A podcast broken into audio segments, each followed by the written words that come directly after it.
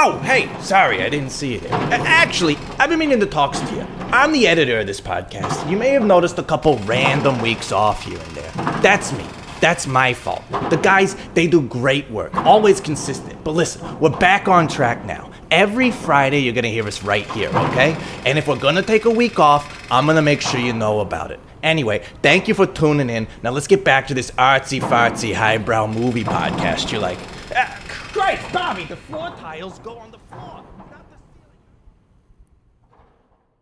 ceiling. you could say 69 is a pervy thing, but 69 is also an act that you commit of love It's mutual between right? two Yeah. people.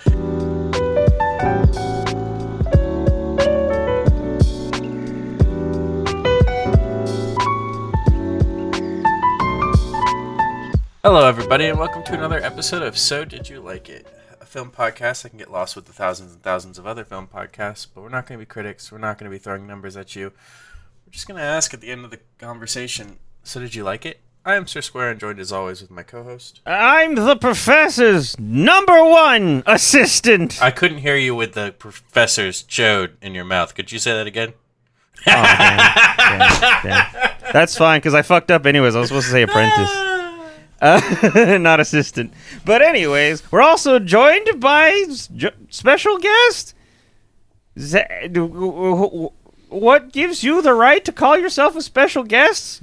And who are you? Well, I'm Jake Nan, gentleman. And uh, yeah, I know I'm usually here, but you know what? Uh, I'm gonna I'm gonna speak a lot more. Yeah, Nan, our guy in the chair who's always here for every episode. He's always here whenever we need him and rarely says anything.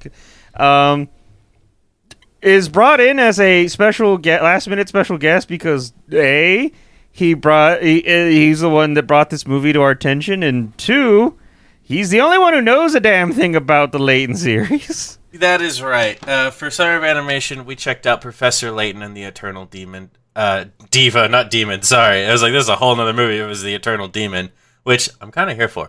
Uh, directed by Masakazu Hashimoto, screenplay by Aya Matsui. This is a story that takes place within the timeline of the original trilogy of the popular games Professor Layton. Um, which, to be honest, you don't have to have played these games to have to watch this movie. Uh, I came into this with zero information at all about this movie. I had a good time. Mhm. I was able to pick I up what like- was going on, what they were throwing down pretty quickly. Sure, I, I think to I think you can watch this without knowledge, but I think you get more out of it. And maybe Nan can elucidate on that for us uh, if you have played the games or know anything about the series. Because yeah, it, there's there's what I call like the mom test, and if anyone who has that mom who likes to ask questions during movies, you know what I'm talking about. Where I become that guy, I'm like, wait, who's that person? Wait, do they know them? Wait, this sounds this seems like a recurring character. This has to be like a character that they've already established. If you start getting those kind of questions out of me, I'm like, that's the mom test, and that's like, hmm. you know, is there things that could have been gleamed for you know the, the that maybe we weren't privy to going in completely blank? Like for instance, uh, a lot of the main characters, like I think the diva herself, I'm like, okay, this could have just been like, yeah, maybe they were invited. He could have just you know known her or just met her or something like that or something. As well as the main villain of the uh, uh, of the episode who or, or, or episode of the movie who I'm just like I don't know this seems real wild he has to be have been established before right I mean, yeah, most likely. Yeah, no, uh, the main bad guy is actually recurring. This is actually takes place in the prequel uh, trilogy. Uh, the first the first three games were you know the Professor Layton trilogy, and then the next three games were actually prequels Ooh, I didn't to even the know there was that many Layton games Yeah, there's like six. there's like another. Well, anyways, there's, there's quite re- a few. What was really funny though, and this is getting into a spoiler territory very early, um, is like I think the fucking main bad guy just falls off the mech and down to the ground from an unreasonably high height that we show is dangerous in that we don't want our good guys falling down that height. And then after he falls down and we don't see him for the rest of the movie, Nan just kind of remarks, "I haven't seen him since that last game." I'm like, "Wait, did, did he die?" I don't Because know. I always think it's one of those you don't see the body, like so, like eh, you know, eh, thought it oh, was look, just, you know, they, are uh, they dead? Are they not? It's not confirmed. But Nan's like, I haven't seen him since the the la- the, the other game in the trilogy that I played. I'm like, what? I always, I, when I saw that, I thought that was just a call out to the Reichenbach Fall. Is that the guy who invented popcorn? No, the Reichenbach Fall is the uh, final battle between Moriarty and Sherlock Holmes in the original series. And at the end, like you don't know. Is that not where both they of do them fall? both fall? But Yeah. I mean, there were always Sherlock stories that were coming out after that, so it was like you could make your inferences if you want. But when it came to Moriarty, you just didn't know. You didn't Hmm. know yeah. and it's kind of that Eh. really good writing style or that that trope you find where like if you've got a good villain and you don't want to lose them and it's not a situation where like overusing the villain is going to diminish their character it's always good to use that the Reichenbach fall where it's just like are they dead you may find out you may never find out we'll see how good you are as fans Hmm. Didn't the show Sherlock do that? In but like, it kind of just got worse from after that point. actually no I actually enjoyed the later seasons of Sherlock Yeah. Really? Oh, okay. I mean, I, I only saw like the first two episodes. I thought they were fine. I just didn't bother to keep up with it. But I actually heard it got pretty bad after that. I mean, it's always going to be an opinion. know Like there are people that still love Doctor That's Who, fair. and I can't get that. But you know what? I'm happy for you Whovians. That's right. I am happy for you. you people I called them Whovians, not and your Alonzis. You know what? Professor Layton is pretty Sherlock Holmesy and kind of Indiana Yeah. Jones kind of crossover. is exactly Like what an the yeah. two are. gentleman kind These- of version. This is Indiana Jones. This- he is a professor at a college. Uh, that is An no- archaeologist. An archaeologist that is known far and wide, and he also has the ability to use the Mind Palace to put clues together that Sherlock Holmes is famous for using. So it's just like, And- okay, cool, let's go for it. and he'll he'll fight a motherfucker with a sword with a lead pipe. Yeah, he does. He did take fencing in college. They did showcase that. That's wait. He's not even like an experienced fencer. He's like, oh, I took a classic. well, no, no, no. He's an experienced fencer who started in college. Like, would like, but here's I had the an question. elective. Here is the question: Would Professor Layton use a gun? This is for Nan. no, Professor Layton wouldn't use a gun. Okay, so he's He would not. he's less uh, Indiana Jones and more Sherlock Holmes. I feel, yes, that's definitely and more like book Sherlock Definitely Holmes. more- We're talking about the books here. We're not talking about any of the adaptations. So no discombobulate. No discombobulate. Damn. Sorry. No, he he's a gentleman after all. He resorts to fisticuffs as a last resort. Wow. The discombobulate was fisticuff. That's what I'm saying. It was resorted as fisticuff. a last resort. but The discombobulate, last resort. okay, it's not gentlemanly to discombobulate. No. Layton is Okay, a is I a see. kind character, and uh, I know later adaptations have kind of skewed the character, but in the original like Arthur Conan Doyle stories, like he's not a mean person. He's a little bit. I think you meant Sherlock. Yeah, I'm talking. No, Arthur Conan okay, Doyle. you said Layton. Yeah, no, I'm talking about Layton himself. Is oh, I was okay, talking about okay. Layton, and then I was You're talking talking about about how Layton, now you're talking about source material. yes, and Okay. Sherlock Holmes has been skewed from adaptations, but in the original stories, he's not mean. He's a little bit awkward. Like he says things that's like, "Man, I really wish I knew what it was like to live in a slower world than the one I live in." Like, and he doesn't mean that in a mean way. He means that in a very curious, like, "I really wish I could." Isn't he a little dismissive and disconnected? Not really, not too much oh. so. And as in terms of like later versions of him, he's just Yeah, you know, well, I- I don't- he's always I high mean like too. an absolute you know, he's always sociopath. he's always got cocaine like- injected up his ankle. So you're you know you're never gonna get him on a sober moment. That's fair. Yeah. oh. oh. Dan, that was the second question. right. Does Layton do cocaine? He does not. Okay, so it is a little That we bit know more. It's It may be a little bit Not more. that I know of. Look, Maybe more that we know of, Jones. but but he's got a companion who talks to animals, supposedly, allegedly. He does, in fact, talk to animals. I have Uh. seen Nan play some of the games. I do know he talks to animals, but in this one, he's like, "Don't worry, I could speak to animals." And then he's like, "Yeah, no, these wolves don't give a fuck. Let's get out of here." that's that's that's very accurate. Which yes. they they were being mind controlled. Uh, yeah, this is a weird movie to talk about. Yes, the wolves are being mind controlled through an ear uh device. I don't know. Yep. Hey man, sound Yeah. waves transmitted towards these like receptacles in the ears, like it causes a hypnotic effect in which they only take like I don't know, instructions through different wave vibrations that create a certain pulse that gives the whole like attack vibe. I don't know. Well, Sorry, you lost me at whoa. Professor Layton does, for the most part, is pretty grounded, but deals with like the fantastical and like the whimsical sort of thing. It's, it's hard to, to imagine this this series is grounded, Yeah, man. I'm with sorry. Within the first said- half I'm hour, sorry, Nan. Our opera house has trap floors that put people supposedly to their death, allegedly, which not really. Our opera And house is a boat. breaks off into a fucking cruise ship. I said somewhat. That is not somewhat, Nan. because okay, like I said, it deals with a fant. Uh, the, you know, So they get kind of they get like mythical and mystical ideas, and they try to root them in some degree of science and or something comprehensible. I think. yes, that there you go. Uh, Kaz can words better. Yeah, so it's like there's still magic. Like they still have all this talk about like, oh yes, and then there was this ancient civilization and they found the the vial to immortality and all that stuff. And you know, they discovered it, but it was too late to save their queen, and so now there's blah blah blah blah blah, and we're trying to find the the vial to immortality so people can live forever. Uh, and then it turns out um, kind of actually sweetly, very, very sweetly uh, for our poor mortal lives, that immortality is just never being forgotten.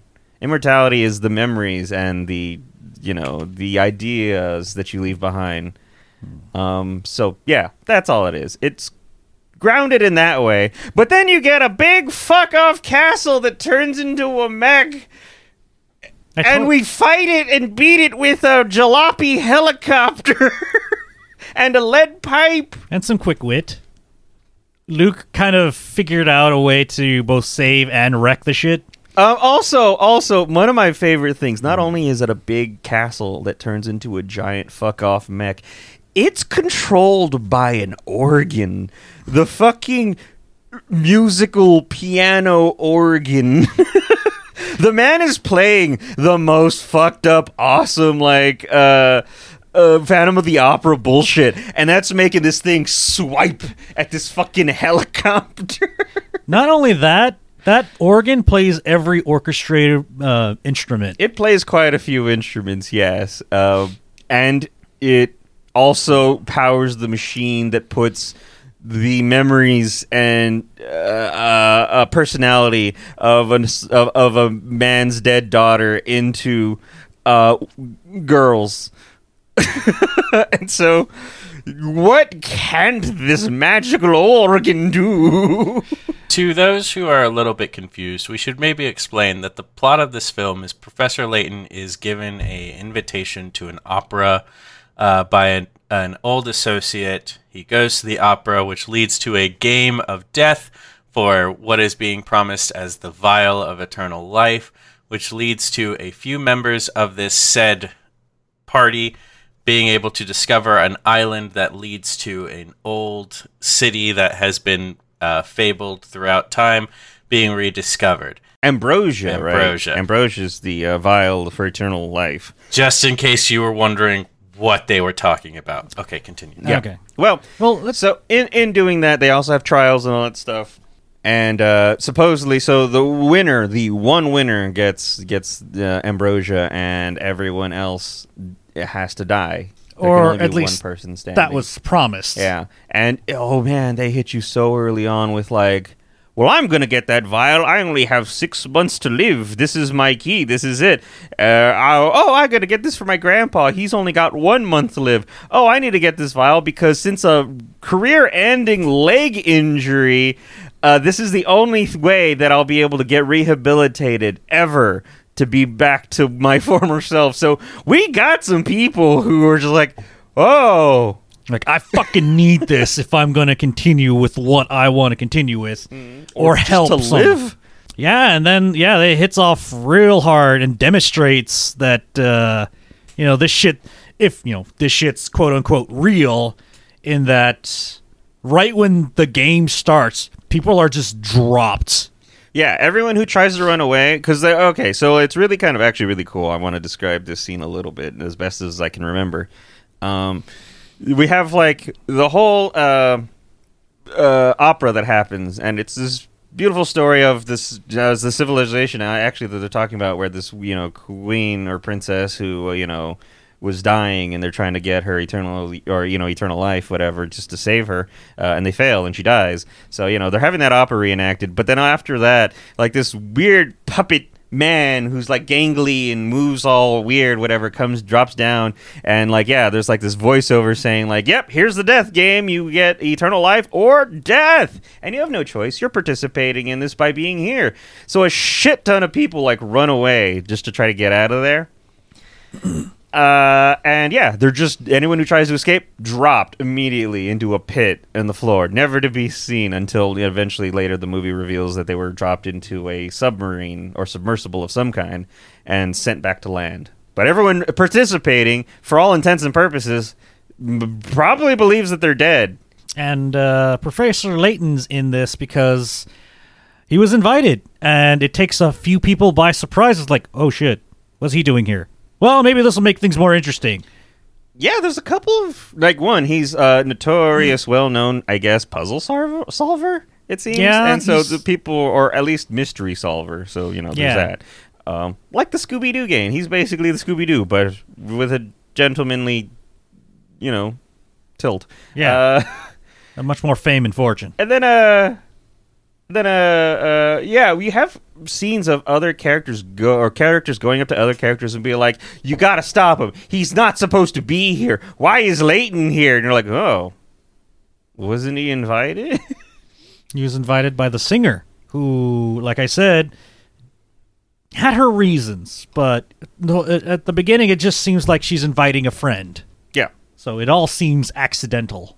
But yeah, no, the uh, death game starts off quick and then immediately starts Oh. off into a puzzle. Oh. Becau- and that's the big draw of the game. Yeah. The game is loads of puzzles. yeah it, it's some logic and you know um math and thinking puzzles all that kinds of stuff i got i got so like ooh, like shaking my fist because like when the first puzzle pops up, it. I've seen Nan play a couple of these games. I've never played them myself, but I've seen Nan play these games. Oh, actually, I, I have technically played one with Nan that was a crossover with Phoenix Wright. But uh, the uh, puzzles every time they pop up, you got that zero zero and a number one, and it's always the same font for every game. And this pops up in the movie. I'm like, you motherfuckers! There's no way you're getting to hundred puzzles. But anyways, yeah, just seeing that font, I was like, oof, oof. This is for the people who plays the games, isn't it? Honestly, um, I kind of solved a lot of the puzzles uh, ahead of time, as well as you know the plot, you know, ending kind of thing. Uh, but yeah, no, the puzzles are pretty much on par with what the game provides. It's it's a little abstract sometimes. Yeah, I think because you know in the games you're supposed to solve the puzzle. In the movie, uh, you could maybe like possibly figure it out. I figured out the first puzzle and I felt very very proud of myself, and never figured out a single puzzle after that. Actually, no, I did figure out the one where they're trying to get away from the wolves. yeah. Um, but yeah, I, other than that, it's like one of those like, oh, if you caught it, if you happen to remember, or there was like a small glance. Uh, other than that, there's a lot of like, uh, like that Sherlock kind of stuff where you see like the letters and numbers flying, the equations flying in the air, and Layton just like, I know the the answer. I'm like, fucking spill it, man, because I didn't fucking keep up. And what really helps is that in his little uh, thought process, it actually showcases the hints that relate to the to solving the problem. Mm. So I thought that was really cool. Yeah, It felt like a video game in those situations. yeah, Very much so. yeah, it really did. Music slaps. Music was really good. So I know Layton's theme, and that's the only one that I actually know is like his actual theme. Uh, because also I had to put, uh, I also had to put uh, uh, the theme together Uh, for uh, for for some of our intros for our streams and all that stuff. Um, so I'm familiar with his theme. Um, but yeah, uh, all these other music came on with so much different instruments. It was awesome. I don't. I'm not a music guy, so I can't name the instruments, but it sounded nice. And there was yeah. music box stuff. the uh, the game also is just really good soundtrack. It's just it really sets the tone. It really it's not it's something you can listen to while solving a puzzle. And even if it's taking you like 15 minutes, But then when it's it gets draining. dramatic, it's dramatic. And Oh, yeah. good. Square. Yeah, I would. I would enjoy a vinyl of the soundtrack for this movie. Actually, I might just kind of like fucking sit my ass down, like listen to like the soundtrack of like you know a Layton game or something like that, and just like have that on the background while I'm working on stuff. Like it's really it's good. nice. It's it's easy to it's easy to just kind of relax to, and it's got kind of a central theme that follows throughout it. That's nice to listen to. One of the things that really draws me to the plot of this film is that uh, throughout human history, something that always stands out is humans are always connected somehow through music. So whenever a plot uses musical history to tell its story, it's something that a lot of cultures can connect to because we all have that. I mean, sure, maybe not so much when it comes to like the United States since it's like a young country and a lot of our songs are kind of based off of others, but when it comes to like true like old history, you see that like music just made up most of their their time, their happiness. A lot of like what made them survive through history was a lot Yeah. of their music. I I mean, we have I jazz. do. Yeah, I was gonna say I do not know enough about musical history to to counter your claim, but I do feel like a lot of like there's a lot of more modern like punk. Uh, I'm not. I'm. The only reason I brought that up is because grunge the United jazz. States is only, you know, about It is so Yeah, a lot of our music. and A lot of our music is young, but exactly. I'm talking about right. like a but it- legacy. I'm But talking is- past like even seven thousand years ago, and like the first documentation of a lot of like Chinese history. You know? yeah, all right. I'm talking about that. Like, But I, I- That's a fair But point. I but I would even contend that even uh, music is young uh, and generationalized as music coming originating out of America has still made quite an indelible impact. I think worldwide. Um, I, there's I a understand that. That's that wasn't the. I wasn't Okay. trying to take away Yeah. from that. What I was just talking about was There's history. some It history. I, it was confusing. I understand. Let's move on. okay. Uh, yeah, no, this music connects us all. You say? The uh, actually the history of the Ambrosians uh, revolved around music. They from the play they they seem to revel in it, and the queen herself was a very prominent figure with music. I um I was kind of almost a little disappointed when they raise up the city because like yeah you have like when they're in the islands and like you have like all these like weird little like rocks kind of outside of the island somewhere out in the water when they raise the uh, island up and you find out it was a whole city and that these little things were like interconnected pipes i thought it was gonna play a song. Granted with how big those pipes were it would probably like cause like earthquakes or tsunamis but i wanted it to play something I'm afraid some of that's lost to time. come on Well, at least until like i just need them to find where the key keys are yeah, until like people go and research it. there and, you go you know, archaeologists really check shit out. Uh, honestly, finding it and then presenting it to the world is a huge archaeological find, and it's just going to add to Professor Layton's uh, renown, which I think kind of takes a lot away from the bad guy, which enrages him. Yeah, yeah, he did seem like. So it's one of those things like he wanted to uncover the truth. He wanted to be the one to discover it. Uh, towards the very end, like he wanted to find the city, wanted to solve the problem, and he did for the most part solve most of the most of all the things that needed to be solved. He But he just was missing was missing one one- vital key, and so he's playing the song, and he's like, "Woman over there, you sing the song, and we're together. We'll unlock the secrets of the city." And missing that one key, uh, Layton fucking schools his ass. Is like, "Nope, here you're missing a bit," and he starts playing the song, getting all of it right, and the guy is just fucking seething. What's the name of that bad guy? Descalay. Descalay, and he's just fucking seething because he wants what's at the end of end of the stick, at the end of the puzzle, at the end of the maze. But he wants to also be the one to get there. You could so totally tell in this movie, and it's it's pretty great. Yeah, he's from the first of the prequel. Hmm. Uh, fuck, what was the game called? Uh, I think Square and you said it was the Diabolical Box. Uh, This happens in between the events of The Last Spectre and uh, The Miracle Mask.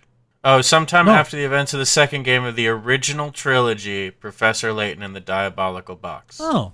I thought this was more of a prequel because Emmy is not in the original trilogy. Yeah, but Emmy kicks so much. I don't know who Emmy is. I'm not familiar, but she kicks so much ass in this movie. Well, in the first part of the or the first game of the prequel trilogy, Emmy's introduced as sort of an assistant. She uh, Sure. is assisting with both research, Yeah. her own research.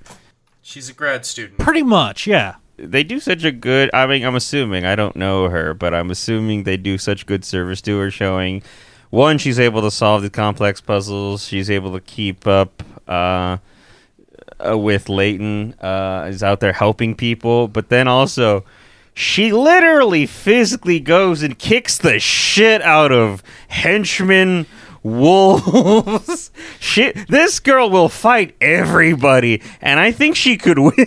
and that's actually part of a lot of the stories, like in the in the, in the She prequel kicks a guy's nard so bad, I'm pretty sure he wishes he was dead. uh, she literally kicks ass. Her and along with one of the other characters from the games, um, Inspector Cross Grosky.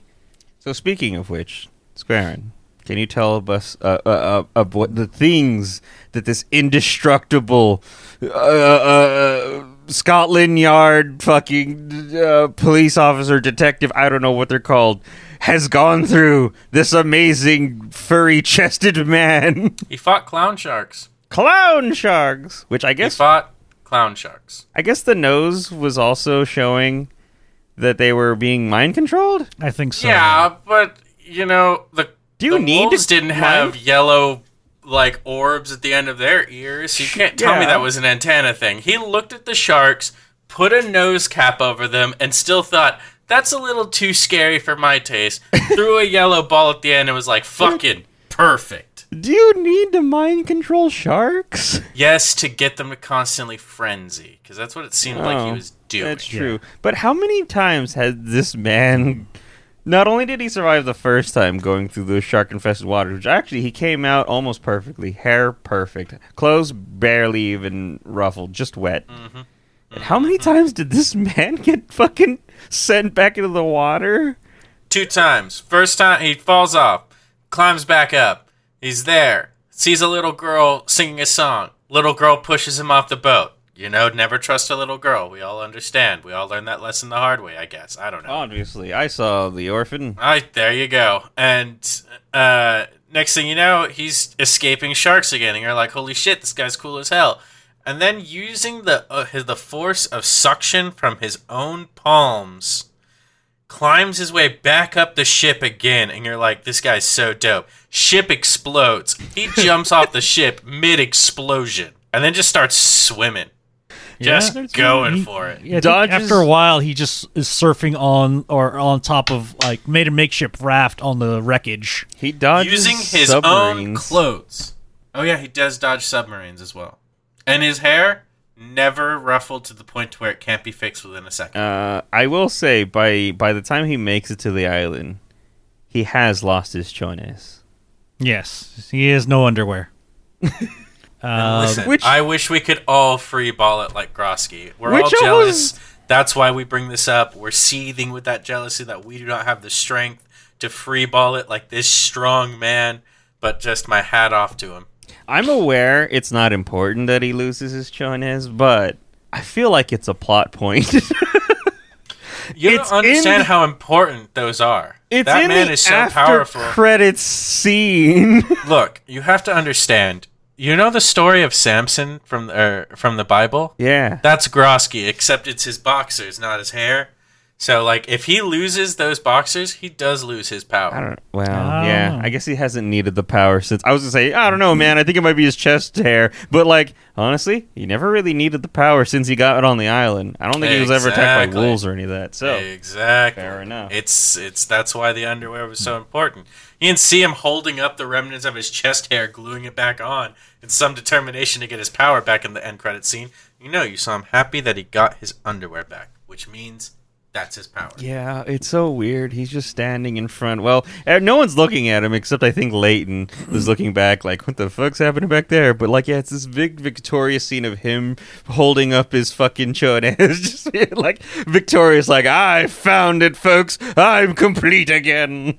to draw parallels back to Sherlock, what's really great about Grosky is he represents the Lesh- uh, the Lestrade character from Scotland Yard, except like when usually he's a character portrayed as like someone that is constantly following after Sherlock just to like be there in the moments to make sure they help catch the bad guy. This guy's just like I don't understand sometimes. It's like he is the most competent person but the least competent cop. Okay, he is single focused. Really, uh, that's that's really what he comes off as. Uh, he is an excellent um, detective kind of thing. He he knows how to do the right thing. It's just that when he's on one path, he's going on there until he gets distracted to another path, and then he's on that.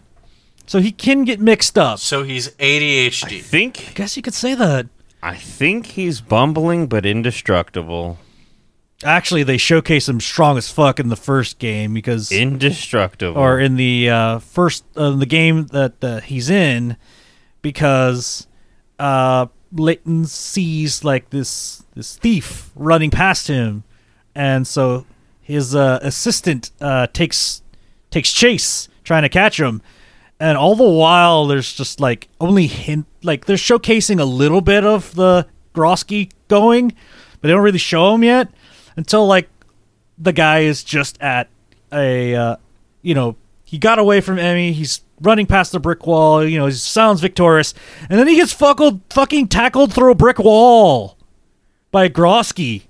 so he fucking like Kool Aid Man slash Adam Jensen's this guy. That's the exact way to put it. No other way.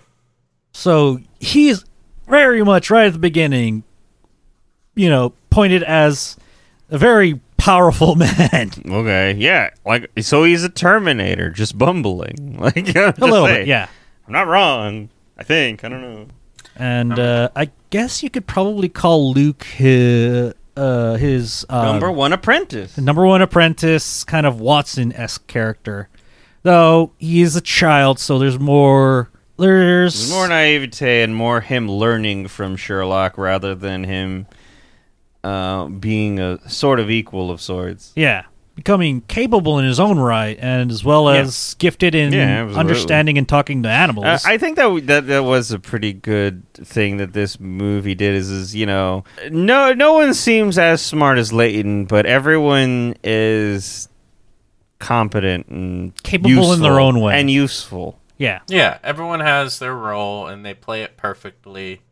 No one seem everyone there never seemed like too much of a throwaway character because even like the people that were chasing down this uh, vial of eternal youth, they were smart enough to solve these puzzles and get as far as they did on the island with those that are left. So you never feel like anyone in this world seems incompetent. Uh, yeah, and e- even the people who are like, because you get those kind of like characters, you know, in, in- that you would get in a death game. You know, you get some of the less uh, savory characters, and so some of them are just like, "Ooh, I'm just gonna follow Layton to uh, the, th- you know, wh- where he goes." And Layton deviates from the path because he's trying to solve a different uh, puzzle than the uh, death game puzzles. Um, and so yeah, they follow him through, and then you know I don't know cliche bad guy thing. They just kind of like as soon as he goes through the the path they think is correct, they just push him out of the way. But like, all right, here we go. Thanks for the answers, Professor. And then they eat shit. And he, like a boss, just one arm grabs a ledge while falling down and is able to just pick himself up. Man, can you explain all the things you have to do to be a gentleman? If I could answer that, but um, honestly, it's it's kind of what you would characteristically think of as a gentleman. Uh, a man- gentleman speak uh, drinks respect women juice. Yes. He's very much uh, a gentleman to a T. He's uh, very courteous. He's very aware of the situation and knows what to respond in, in, in such a case. Um, wears a top hat. Yeah, of course. Top hat's pretty important. No monocle. Monocle optional. Monocle optional. Okay.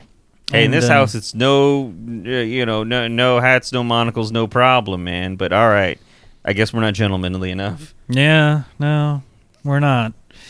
But uh, yeah, it's everything you would think of, and then he's also a great detective esque character. And a swordsman. Yeah. Well, gentleman's got to take up a few hobbies Yeah, aside from archaeology. What is the most gentlemanly job to have? yeah, yeah, that's about right. No, I asked what is the most gentlemanly job to have. Oh, uh, um, uh, I would probably say maybe a shopkeeper, or like a library, or like you know a book. Li- uh, story. you know, yeah. Yeah. Librarian, historian. I think those are good options. Those are good Yeah. options. Those are good um, options. Those are probably what I'd pick as I think- probably the most Yeah. gentlemanly. I think something in public service. I think. I think when lawyers used to be called solicitors, that was when it was a gentlemanly career. It's like, oh, yes, go to the local solicitor and he'll help you out of your legal troubles. Now I think if you call someone a solicitor, I think it's a bad. Yeah, I think so. Sorry, are you soliciting me, Squarin? Yeah. For sure. What a gentleman. Always. yeah, you know what? Back in the day when uh, they had the title Esquire, they were gentlemen. Ah, those were the days, you know, when everything sucked. Anyway, Those were the days. when it comes to this movie, it's a weird kind of situation here because when it starts out, like the music hits you and it's really good, but then the design comes in and it's it's not I wouldn't blame anybody who saw this movie and immediately started making a little bit of parallels to instead of because isn't Professor Layton based off of like the Phoenix Wright series as well? Mm, no, No. Aren't they, they? had a crossover because the fans were chomping at the bits. But it's a different game company, different artist, different. Okay, good. I didn't know that part because that's why I was a little bit confused. Because like when I was starting this, like I actually was connecting a little bit more to like the works of Hayao Miyazaki. When I saw like the Okay. animation style, uh, the music was very reminiscent of like Joe Hisaishi's style of making music for these films. Um, where there was like whimsicality to it, but still that sense of like a realistic Yeah. uh, feeling to everything going on. Like, yes, like this world is fantastical, but this music makes you believe that it could be real in a sense. yeah. And um, Yeah, I think character design is great. Yeah, I think everything works together cohesively to make this world. Uh, I don't know, as Nance tried to explain, ground, grounded in a way, but also fantastical in other ways. Which, you know, again, pulling to like Indiana Jones, which is grounded in our reality, but with the truth that like biblical magic and religious magic from a bunch of different cultures exists and is real. What Indiana Jones needs is giant fucking mechs. Yes, it always needed that. That's why Dial of Destiny is failing. It doesn't have a Gundam fight. Oh, oh, Actually, this isn't the first mech Professor Layton has encountered it was and defeated. bonkers. Hey, man. you've played your hand. But then again, with how many games you say they are, yeah, let, why not? Let's have more mechs. That's like honestly, was- that is the natural progression of every film series. You get to the point where it's just like, all right, where's the mechs? Like, why haven't we gotten here? When y- y'all mentioned character design, and I want to go into that a little bit because, as we, I, I'm sure I've mentioned it before in other uh, podcasts, but as I really noted uh, in uh, Treasure Planet, I love me some fucking weirdo freakazoid. Yes, yes, you do. Uh, and like uh, these characters, like this is an art style that you will never be able to accuse of having same face syndrome. Everyone has a unique face. Everyone has a unique look, style. They dress di- differently. We have main characters, but also just background characters. Like we never saw that guy or lady again who fell into the pit, but they had a unique look to them. Even the henchmen had different body shapes and sizes, never- and they, you know, wearing their same mask and uniform. yeah, no, you're, you're right. It never felt like you were looking at a faceless cloud like you usually do in films like this, but like an actual crowd of people where you could get lost in like the sea of faces focusing on one each individual face because there's something different about Yeah. it. I think what I was laughing about was I think Layton. I don't know if it was the opera girl or if it was a different girl, s- like standing face to face, and like Layton's got these little beady eyes, uh, uh, and like you know this kind of long, tall face and like just like a smile uh, to him, and like he was standing opposite like the kind of cliche like big, huge bug eye anime character, and I'm like, they have completely different eye to face ratios here. Yeah, he's not the most detailed looking character. He, if if honestly, if he was in a crowd in a movie, No, or but what he like has he'd is a be over- strong silhouette. This You true. would know Layton blacked out of any detail right away. This is very true.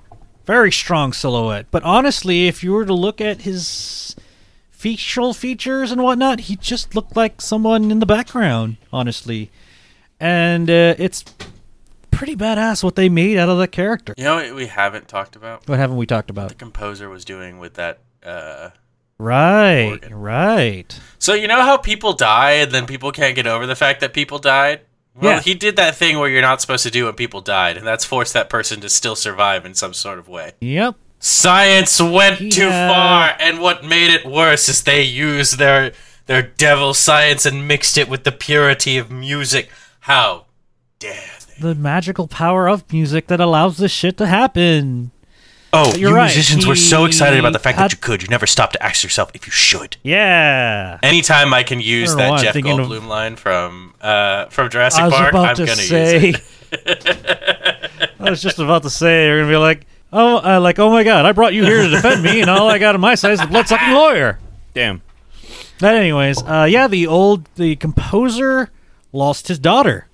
At I think Mirroring the um, Ambrosian's She tale, died young, sick. yeah, He he has a daughter who's very musically talented and gifted, and she is dying, and he's spending his last times with her.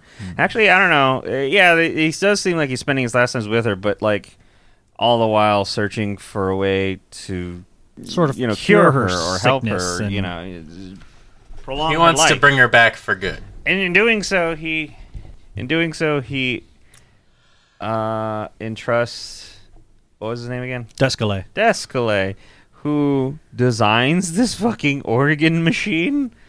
Yep. What? What? What is? Okay, so like uh, he designs this machine, and yeah, this machine is supposed to be played while you have this weird mind control device on top of other girls who I guess he decides have to be as gifted as his daughter, which I don't understand because Well, it didn't. could could when when she takes over, could she she not just impart her talent? Well, he thought he could use just anyone.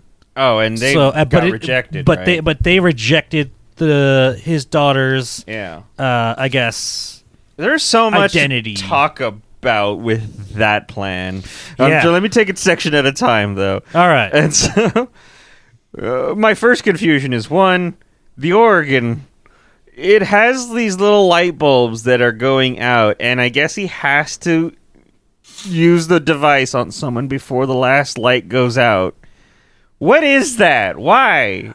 Uh, That seems like just a plot thing and has no real reason to be that way. I think that's a plot thing that has no reason to be that way. It's because it's based off of life energy. Someone died for those lights to be on. Do you know what they would have to sacrifice to to just Are you make saying- this work?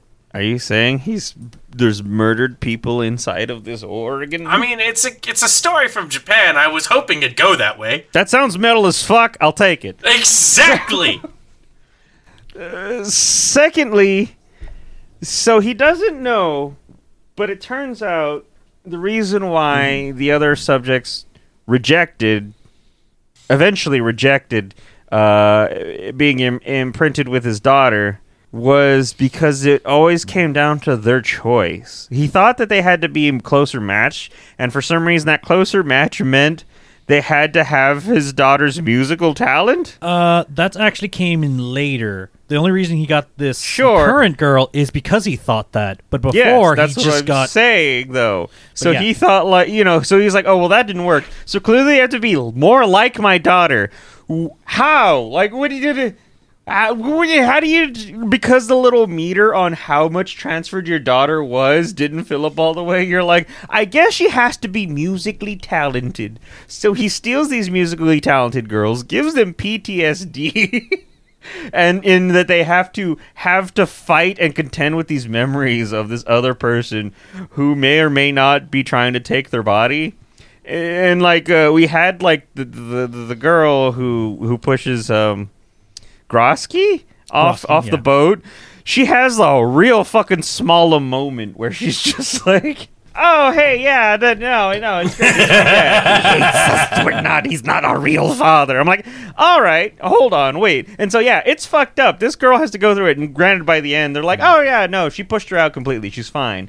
But it turns out that he created a device that requires consent, which amazing, but also like, yeah, the first girl was like, yeah, hey, no, I'm not doing much, and you deserve to live as much as anyone else. Go on, take over my body. It's fine. It's good. Yeah, he, she uh, Janice gives up her body to. It's so many questions on so many fronts.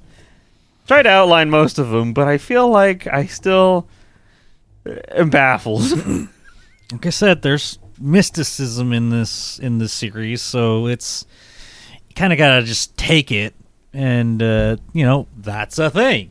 Uh, I ethic- do love that the mystery brainwashing machine does require consent, even to the unwilling participants. That is key. It's always key to get consent. Always remember that. Absolutely. Of course, unfortunately, the the composer doesn't know that, but so he keeps throwing girls in there, Boy, you could have saved him a lot of time. If he would have just known to, and he didn't know that his daughter was inside Janice. if he would have just known to get consent, it would have saved him a lot of time. Yeah, it would have. No, if no, I just mean if the first girl like who, who accepted the daughter and allowed her to like you know kind of take the wheel for a bit, if her daughter would just his daughter would just been like, hey yeah, stop.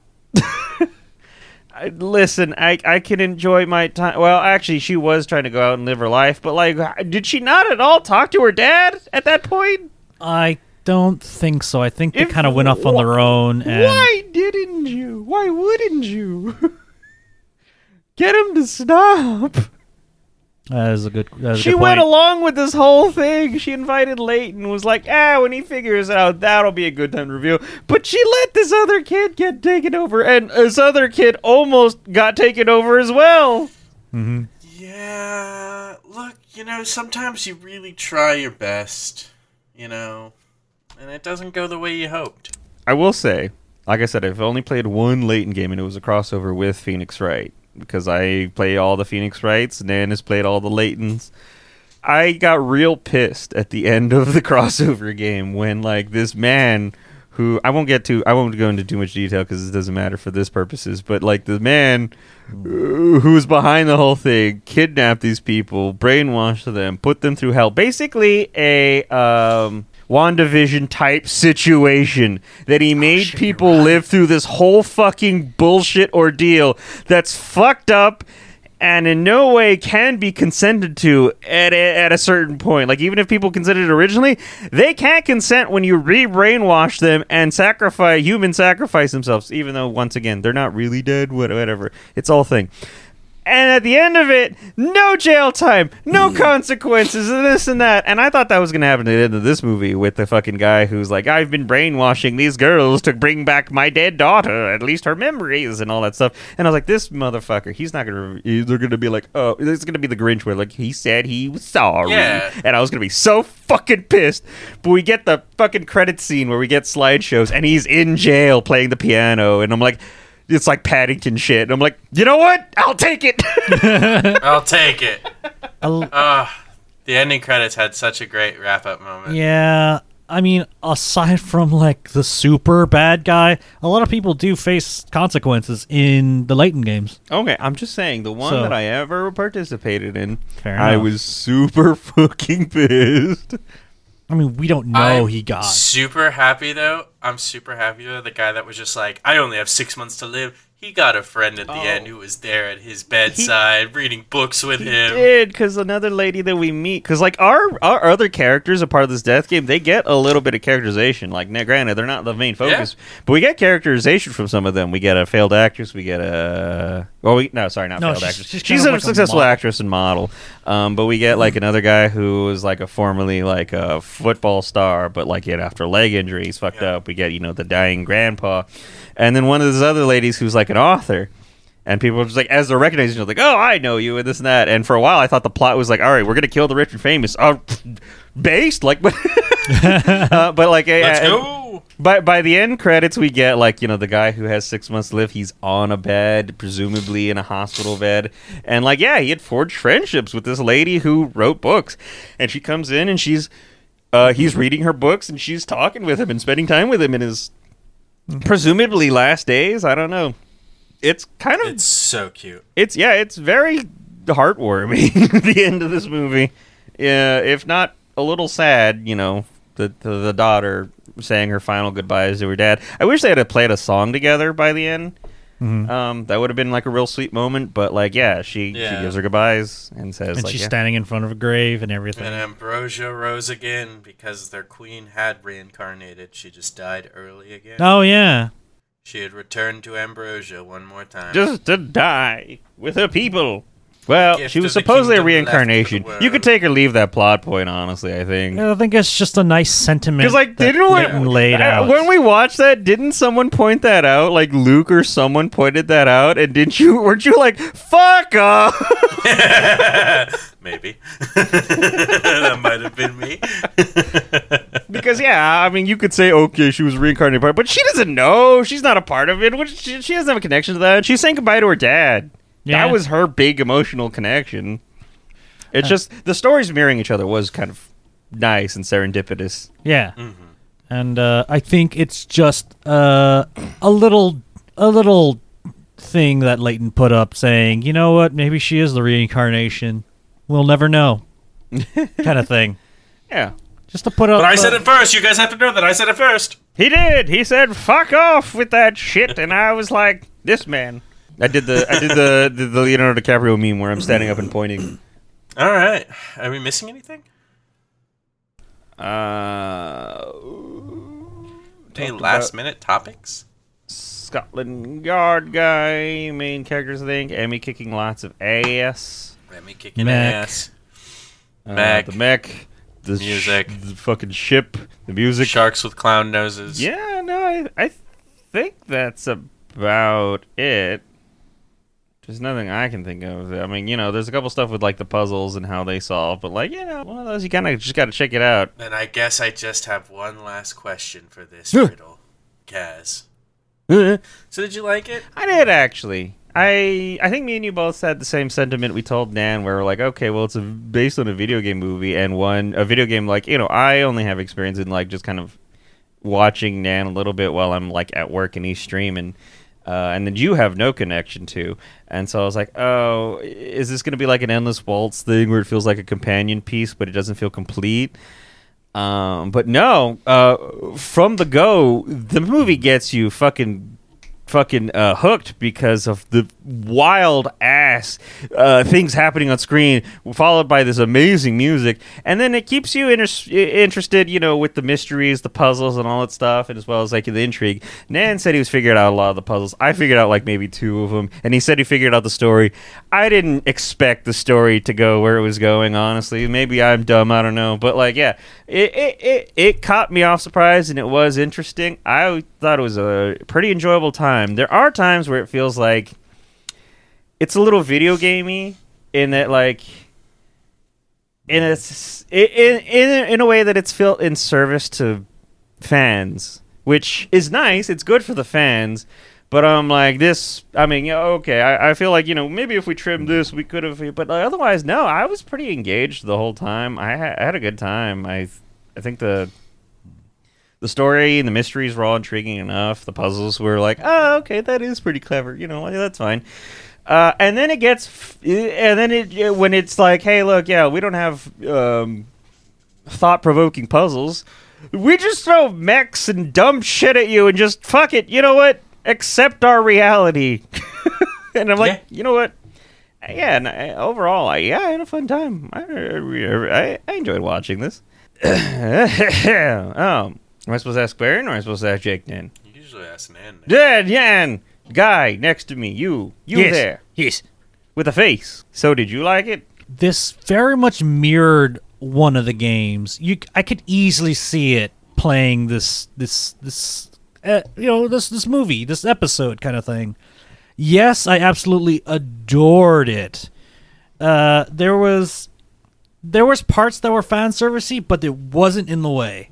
It was noticeable, uh, and the story, like it played beat by beat how a game would really go.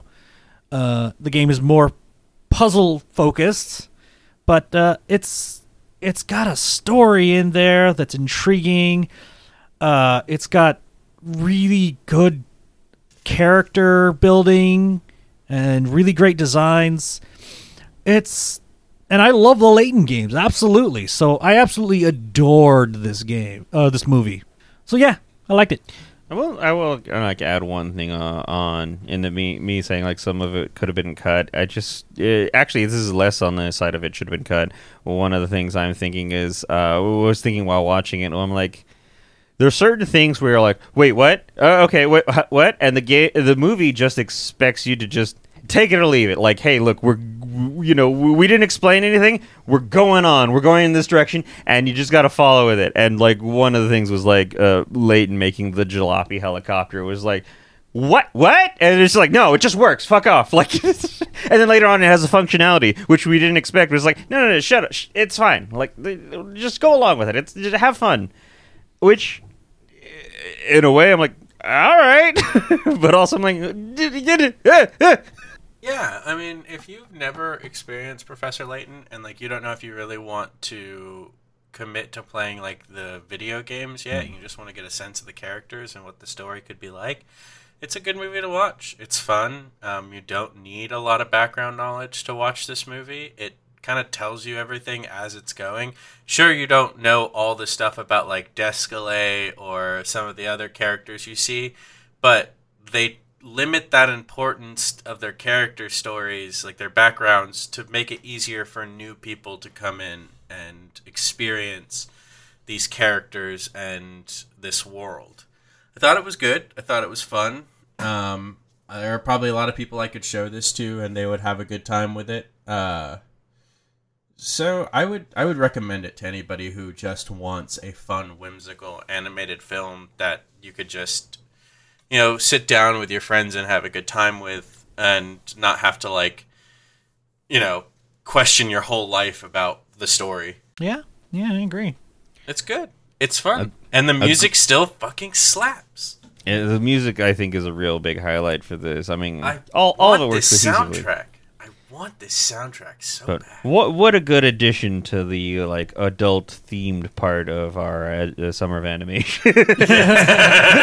this one did kind of pop out of nowhere because I This- think like it, this, this I think uh, originally I had a different movie, and then oh, I mean I know I had a different movie, and then Nan was like, hey, well, you know, hey, apparently that's available. I'm like, you want to watch that? He was like, I'll totally be down. And I was like, hey, Squarein, fucking just audible right now, roll with it. I don't know anything, do it. and I just was like, all right. But, but I gotta say, we had a surprisingly really good time. Though this would have fit more with the family friendly side. It would have, but honestly, the whole point of this summer and with all summer renovations is just to check out films we either have never seen or show each other films we've always wanted to show each other. Yeah. feel like we won this week. John Yeah. Travolta can't hurt us this week, and that's what matters. We won this month, I think. Well, these last two months. Yeah, these last two months have been great. Oh You my rock. gosh. Solid They, animation. they've rocked. and then there's been Endless Waltz, but that's fine. And we're just going to screw ourselves over next month. Anyway, Kaz, what do you got going on in your life? ah, oh, okay. So you can catch these uh, live, uh, these podcasts live at twitch.tv forward slash second respawn, where we have inside jokes sometimes uh, that you can catch. Um, that are are dumb and should be edited out. But anyways, um, uh, but yeah, other than that, we're variety streamers. Me and Bubs are gonna try again on Monday to be stealth goblins in the game called Styx. Shard of Darkness. If that doesn't work, then uh, fuck it. Oh, actually, no, I don't think we are. Actually, this next week, uh, we're going on vacation. We're gonna have another episode recorded and uh, ahead of time uh, to keep up with the podcast schedule. But we are not going to be around for next week because we're going to merry old London. Speaking of Professor Layton, um, so that's going to be fun.